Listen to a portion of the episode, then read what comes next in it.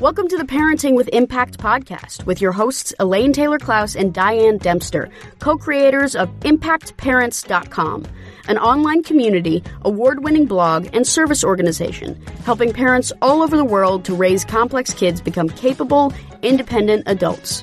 Hi, everyone. Elaine and Diane here. And we know that you want your complex kids to grow up to be happy and independent. And yet you're not always sure how or when to help with that. In this podcast, we'll encourage you to collaborate with all kinds of complex kids and support them in navigating life and learning. And we'll interview leading experts from around the world, as well as parents in our own community, talking about how training for parents actually helps these complex kids. We'll talk about the issues we hear parents struggling with all the time and how a coach approach can support and empower your amazing young people. We won't tell you what to do. We're going to help you figure out how. So let's move on to the next conversation.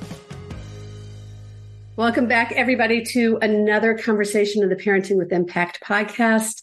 Uh, our, our guest today is Tosha Schore. We are going to have a, a super impactful, powerful conversation. I know because we've met her before, and so we know that that uh, it, it, comes with a lot of uh, lightness and depth all at the same time. So, welcome, Tosha. We're thrilled to have you.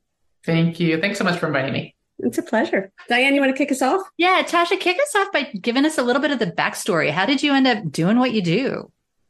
Yeah, so well, maybe we should tell people what I do, which is I, I run a business called Parenting Boys Peacefully with the mission of creating a more peaceful world, one sweet boy at a time.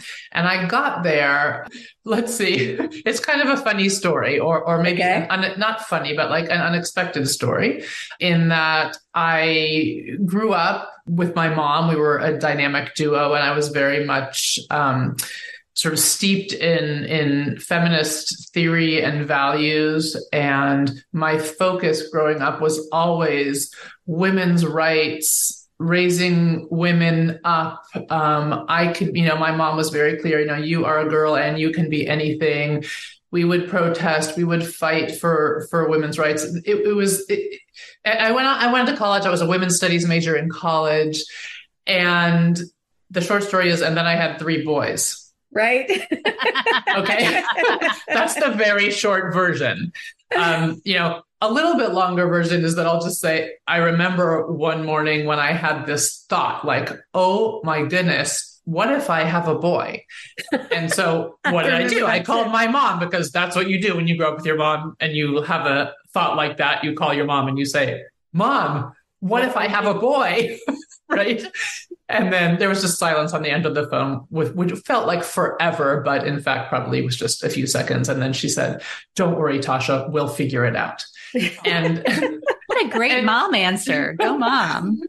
Right. But when you think about it, it's kind of funny. I mean, first of all, like, what does it matter? It's just that, like, our world our like her world and my world were so female focused that it never yeah. it never even occurred to me that I would have a boy ever yeah. in my life. Like I would just have a daughter and we would be another dynamic duo like my mom and I. So what you know when I had a boy and then another one and then another one, I found myself confronted with a situation where I had been brought up with a feminism where whether or not that the intention was such, I interpreted I interpreted men and boys to be the bad guys. Mm-hmm. And I want to just preface this by saying I am still a feminist. I call myself a feminist. I uh, have no problem with the terminology. Okay. But, but I sort of hit a bump in the road. I wasn't quite sure how to marry this deep belief that I had in feminism and, and, and women's rights and the fact that I loved these boys more than anything. And I needed to figure out how to advocate for them, sometimes despite behaviors. Um, and not, you know, you know, because they were doing things that maybe I didn't like or I didn't feel proud of, and I they needed help. Um, and I didn't, I could no longer just let myself say, well, oh well, you know, that's how boys are, that's how men are, you right. know, they're the bad guys. It was like, oh, actually, these are my kids, I love them, so I need to move into the gray zone. And, you know, well, and then one thing led to another, and here I am. Well, you know, again, and there's so many directions we could just go before yeah. we move forward, and we will move forward. But, but a couple of two things come up as I hear your story. One is, Um, so I have my eldest child. I, I have a very similar uh, background to yours from a kind of feminist activist perspective, mm-hmm. and my eldest child was assigned a female at birth. Mm-hmm. And then my second child was assigned female at birth. My th- third child, third child was was assigned male. Right. And and when my eldest child finally started coming out as trans in their 20s, uh-huh. part of the conflict for them had been they'd been raised in this very strong feminist environment yeah. and they loved what it meant to be a woman and were struggling with their own conflict of i'm all these things right? I am yes woman. I am also yes my masculine. And so eh, you know another lens for parents listening there are a lot of ways in which you know we want to raise our kids to be who they are and we don't know who they are when they first come out and and then we have our lens and what i hear you speaking of is that you had this lens that you had to figure out how do i bring this lens to to meet these people who they are Right. Or or do I need to change my lens or do I need to, you know, shift the focus of the lens? I don't want right. to necessarily abandon it, but maybe it's not everything, right? Maybe it wasn't quite in focus or maybe there's some nuances that I wasn't aware of that I need to become aware of. So absolutely. It's always well, about changing and growing as we gather new info. Yeah. Well, and there's so many different directions we could go. One of the one of the places I could invite us to is eh, you know, you're you're talking about underlying values and for you the value the values that went along with your your feminism and that that label that you carried and part of what we as parents do is we you know it's the difference between wanting our kids to have our values versus inspiring our kids to create their own values and to live by their own values and mm-hmm. there's a flavor of that in what you're discussing that could be an invitation for us to talk about. It. I don't know if we want to go there, but it's just kind of what popped in for me as you were saying that, Tosha. Yeah, I mean, I, I don't even think for me it was about sort of perpetuating my values at that point. It was just kind of like an awareness of, oh, the values that I have, or not even necessarily the values, but like the way I'm playing them out mm-hmm. doesn't necessarily fit my reality anymore. Or maybe this is an invitation to understand that it actually never really fit my values. I just wasn't aware of it until I pushed up against something that that made me question them. Yeah. Well, and as I'm hearing, it's like, well, if you look at the underlying value or goal or mission or whatever, it, you know, ultimately feminism is about egalitarianism. And right. really, what you're bringing is what is it to parent children from a place of freedom and free expression, understanding who they are and what how they're wired and what they bring to that to that game. It's also a lot about how the world treats people yes. who move through the world as boys and men. And so I think that there are a lot of people who are afraid to have this conversation in, in light of the Me Too movement, the feminist movement, which I absolutely, in case I haven't made it clear, support. Um, and our boys are having a hard time. Like they are having a really hard time, and it's not serving anybody. You know, if you read the news, that's kind of obvious. It's not serving anybody by letting them fall. So we need to take their struggles seriously and we need to figure out how to understand their calls for help and and and as importantly how to answer those calls for help so, and not so just sort of let them fall so let's let's look at the calls for help. So our our boys are having a hard time. Translate that for parents listening. What does that mean?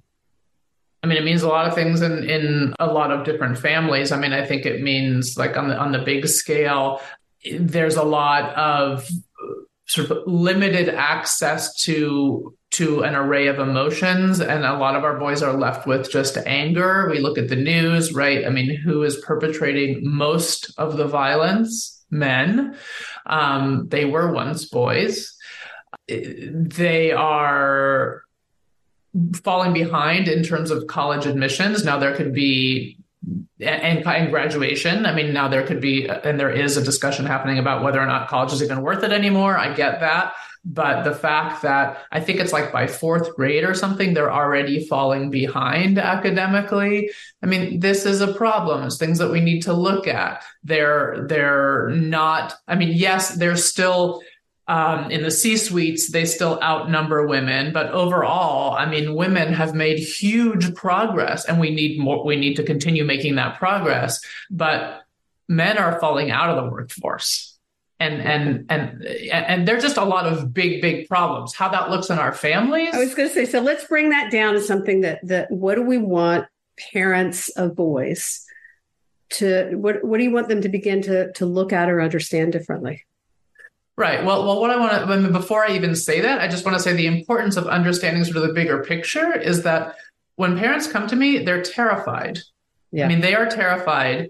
They are sort of future fearing that their boy is going to be you know, a rapist. He's going to end up in jail. He's going to be the next school shooter. I mean, these are real fears that parents of very young boys have because this is what we're seeing.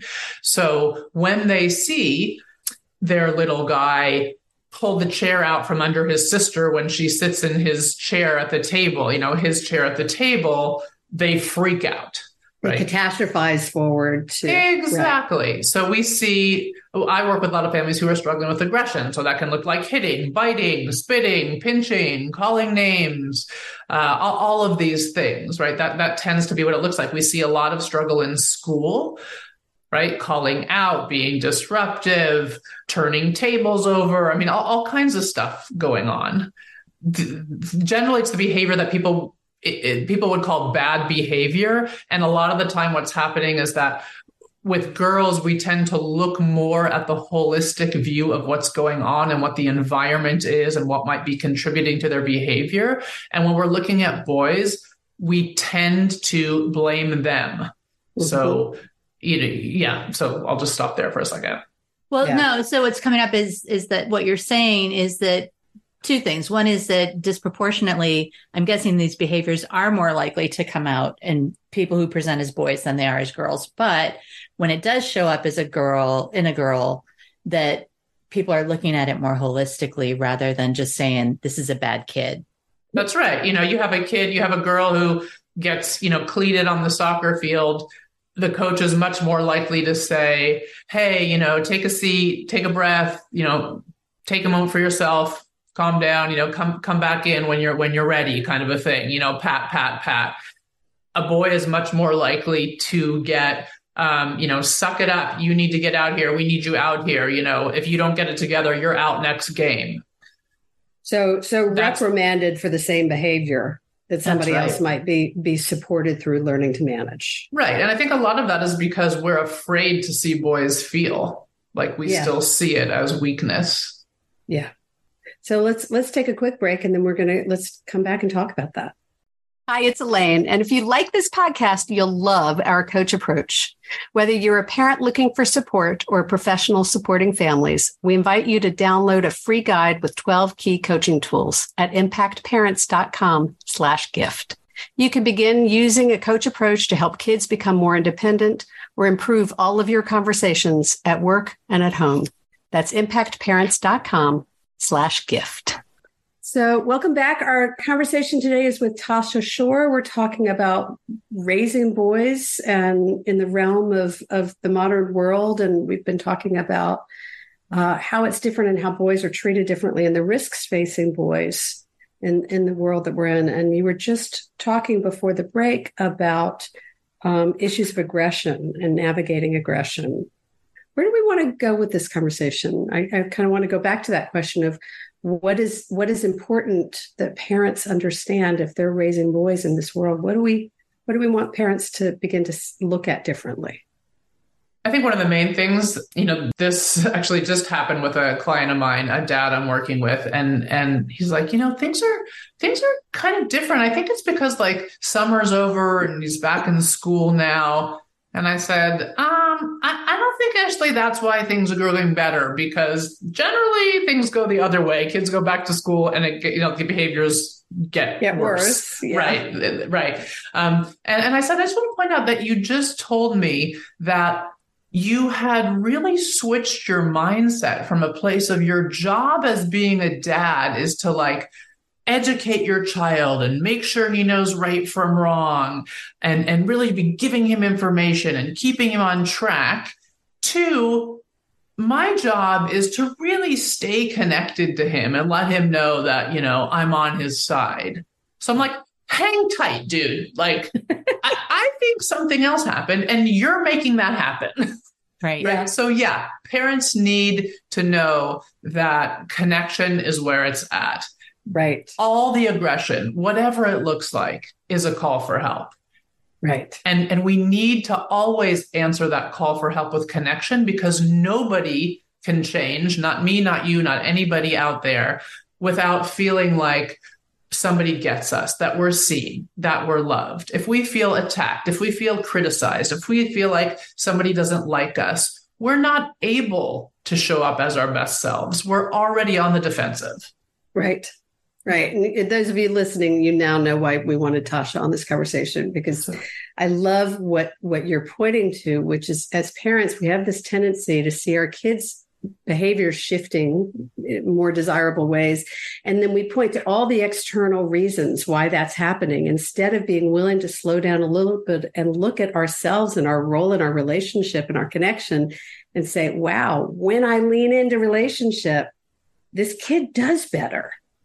Yeah, and to be clear, it doesn't take that long to do, and it's no. actually not that hard. I mean, I, I, had been working with this father for exactly two weeks at the point of this conversation. I mean, that's not a very long time. And well, he's just like, oh my goodness, oh my goodness. He keeps having these sort of epiphanies, and his energy just, even if he doesn't go back and drastically change everything that he does, if all that he did is let go of the harsher, sort of more behaviorist sort of approaches that he was using, even if he didn't know what right. to do next or instead. But even if he just let go of that, but was showing and was showing up with this different energy of yes. I see you and I want to connect, that already is creating change in his kid's behavior.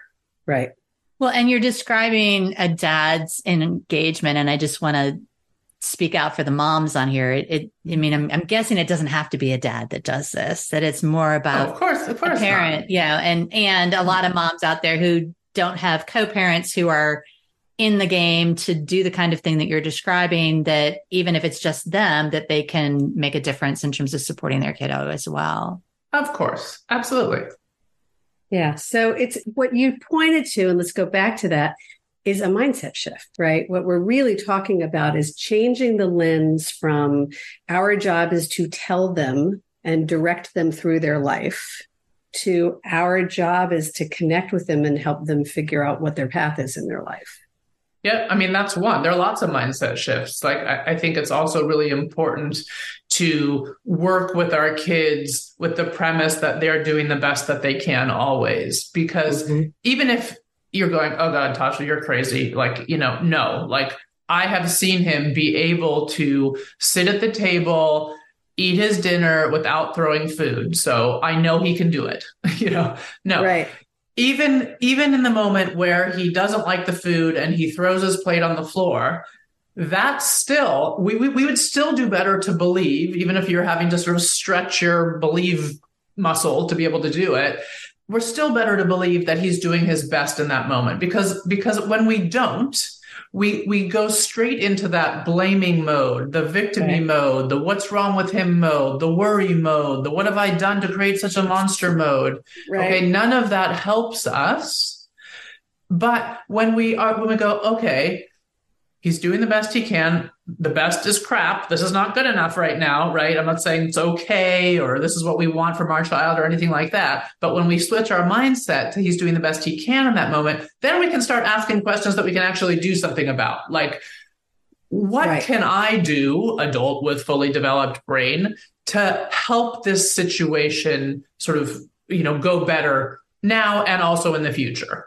Right. So so there are lots of mindset shifts. That's one. Also okay, so go ahead. No, I was going to say so. Let's let's look at mindset shifts. So we've got you know the value of connection. We've got kids are doing best as best as they can in that moment. What else do you think are some critical messages? Well, the other one um, I heard to go back to Tosha is the one about boys in the full range of emotions. Right? It's just sort mm-hmm. of that's where you started was girls are welcomed with this breadth of emotions and boys are kind of pigeonholed into a particular way of, of feeling. Is that what you mean? Yeah. Yeah. I mean, I think, I think we do need to shift our mindset from like boys are tough, boys can handle it to understanding that, um, you know, people, including boys, are quite sensitive, and many boys are extra sensitive, actually.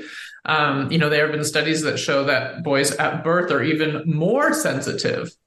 So as as babies, so we need to lean into that and understand that there is tenderness there, and there's nothing weak about us being tender and loving with with our little guys. There's nothing wrong with that at all. So so that would that would be another mindset shift, absolutely. Um, but what I was going to say before was, um, you know, in addition to working with the premise that our child is doing the best that they can always, I always say to parents, we also want to work with the premise that you are doing your best always and that you always have, because that allows for uh, sort of self compassion. Yeah right? That allows yeah. for us to make mistakes, which we're all going to make. Right? We are all we all have in the past and will again say something or do something to our child or with our child that we wish we could take back because we are all human. That is normal. But what we do want to do is get ourselves into what I call good enough parenting shape so that those kinds of things happen less and less frequently. Love that but we're always doing the best that we can. There's no like beating ourselves up. Like there, there's just no point. It's just a spiral downward. Yeah, beautiful. We we talk about that a lot in the concept of up until now. What you you know you can only do you you did the best with what you had at that moment, That's and right. you know that Maya Angelou quote: "When you know better, you do better." Right. Right. Well, yeah. and and that's actually an interesting quote.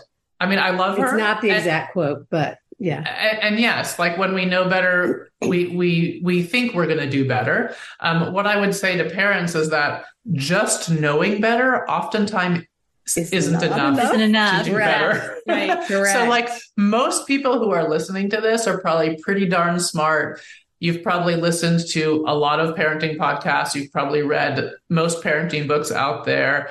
You're you're not lacking information right Correct. so it, it's not and still you might be struggling and i just want to say that's normal because there is a myth that if we just know know enough we'll be able to do better but we are emotional creatures and so we actually have to do our emotional healing in order to be able to implement all of this amazing information that we gather so there is another piece that we have to kind of we can't ignore. Absolutely. yeah, yeah no, it, fair. And that's an, it, when we talk about it, it's in the context of here's where you are now. Totally, I get it. Right. What do you want? Yeah, yeah. What do you want to create from here? So, any other yeah. before we we and we need to start wrapping up in a few minutes, but any other sort of key mindset messages you would like to share? Oh, what was I going to say? I felt like there was something else. Uh, I do talk about like um, a can't versus won't mindset, and that has to do with um, recognizing your child's behavior as a call for help. So, mm-hmm. and, and, kind of getting out of that victimy role, similar to what we talked about before. But this idea that when, you know, it, if we see our child, you know, bite his sibling or something like that, we realize that it's like, I couldn't do any different, right? He couldn't do any different in that moment, not like he's trying to spite you.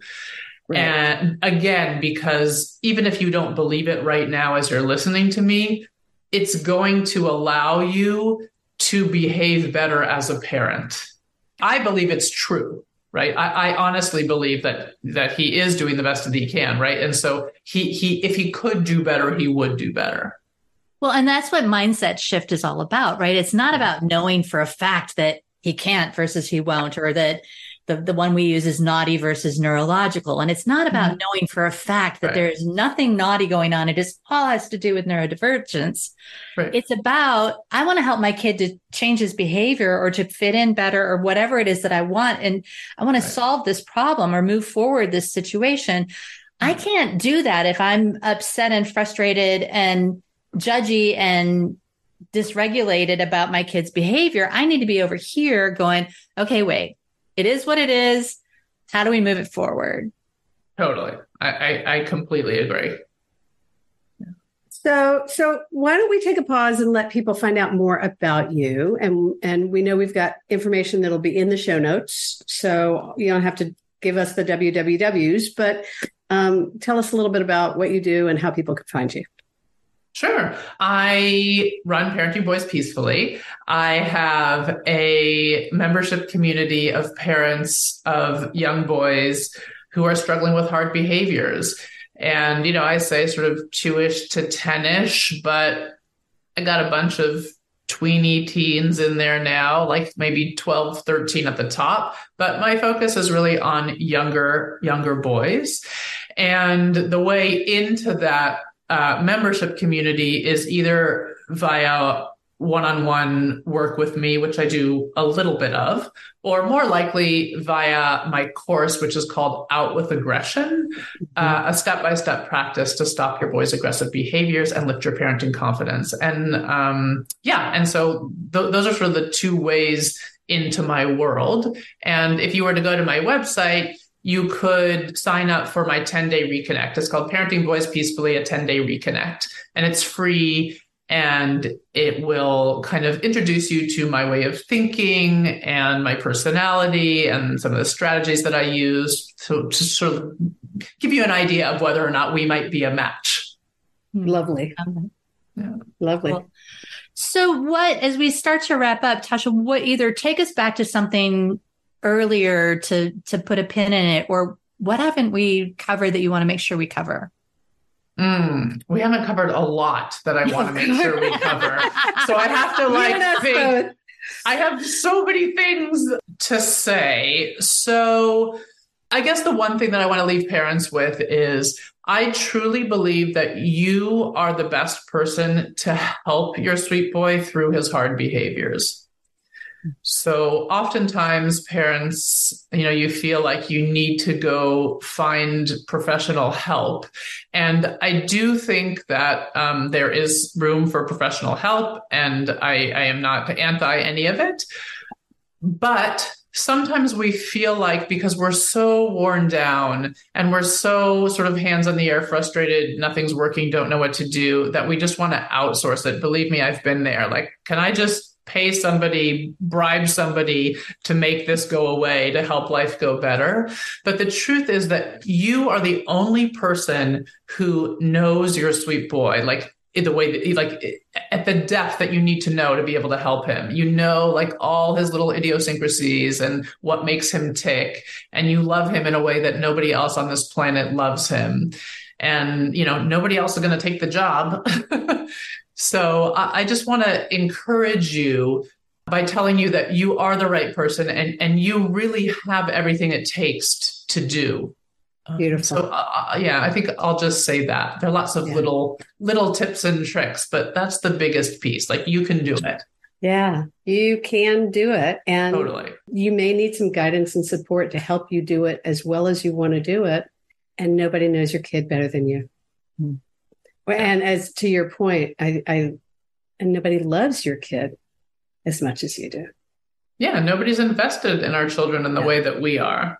Right? That's I'm not true. invested in yours on the way you are. You're not invested in mine the way I am. I mean, that's yeah. just normal. Yeah. Beautiful. And parents are pretty exhausted when they're dealing with some of these challenges. So I just want to acknowledge that and uh, you know, our heart is with all of you who are really struggling with your kiddos' behaviors, and um, your invitation to get some support for yourselves is a strong one, Tosha. So. Yeah, absolutely. And I would say it's even less information and more about community.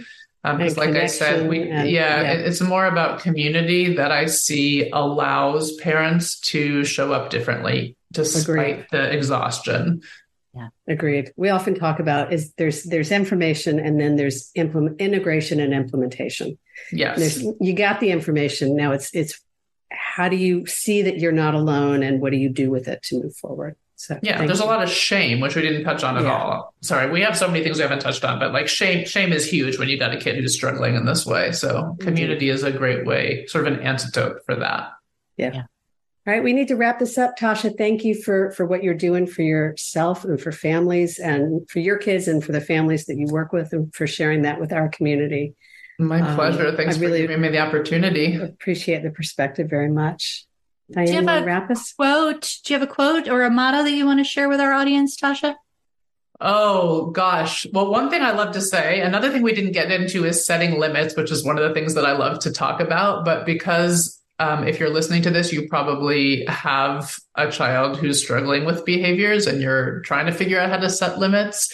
So, one thing that I like to say a lot is that we get to decide what the limits are, but we don't get to decide how our child feels about those limits that we set.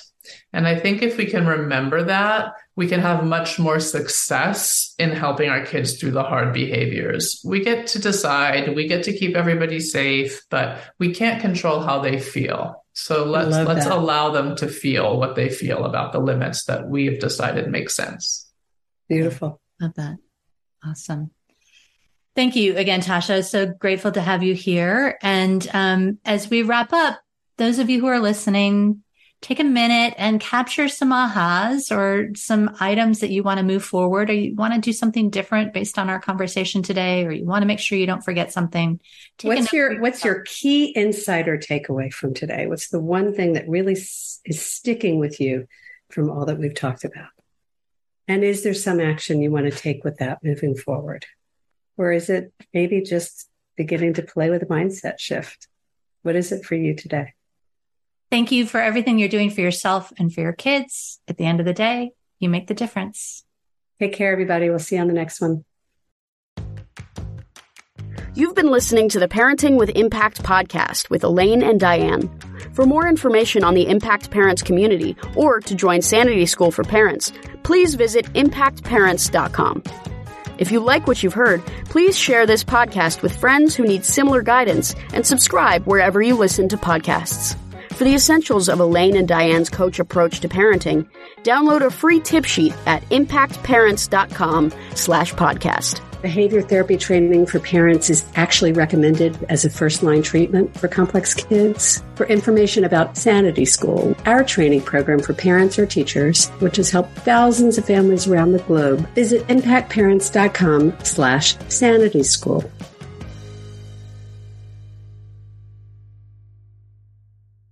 This podcast is a part of the C Suite Radio Network. For more top business podcasts, visit c-suiteradio.com.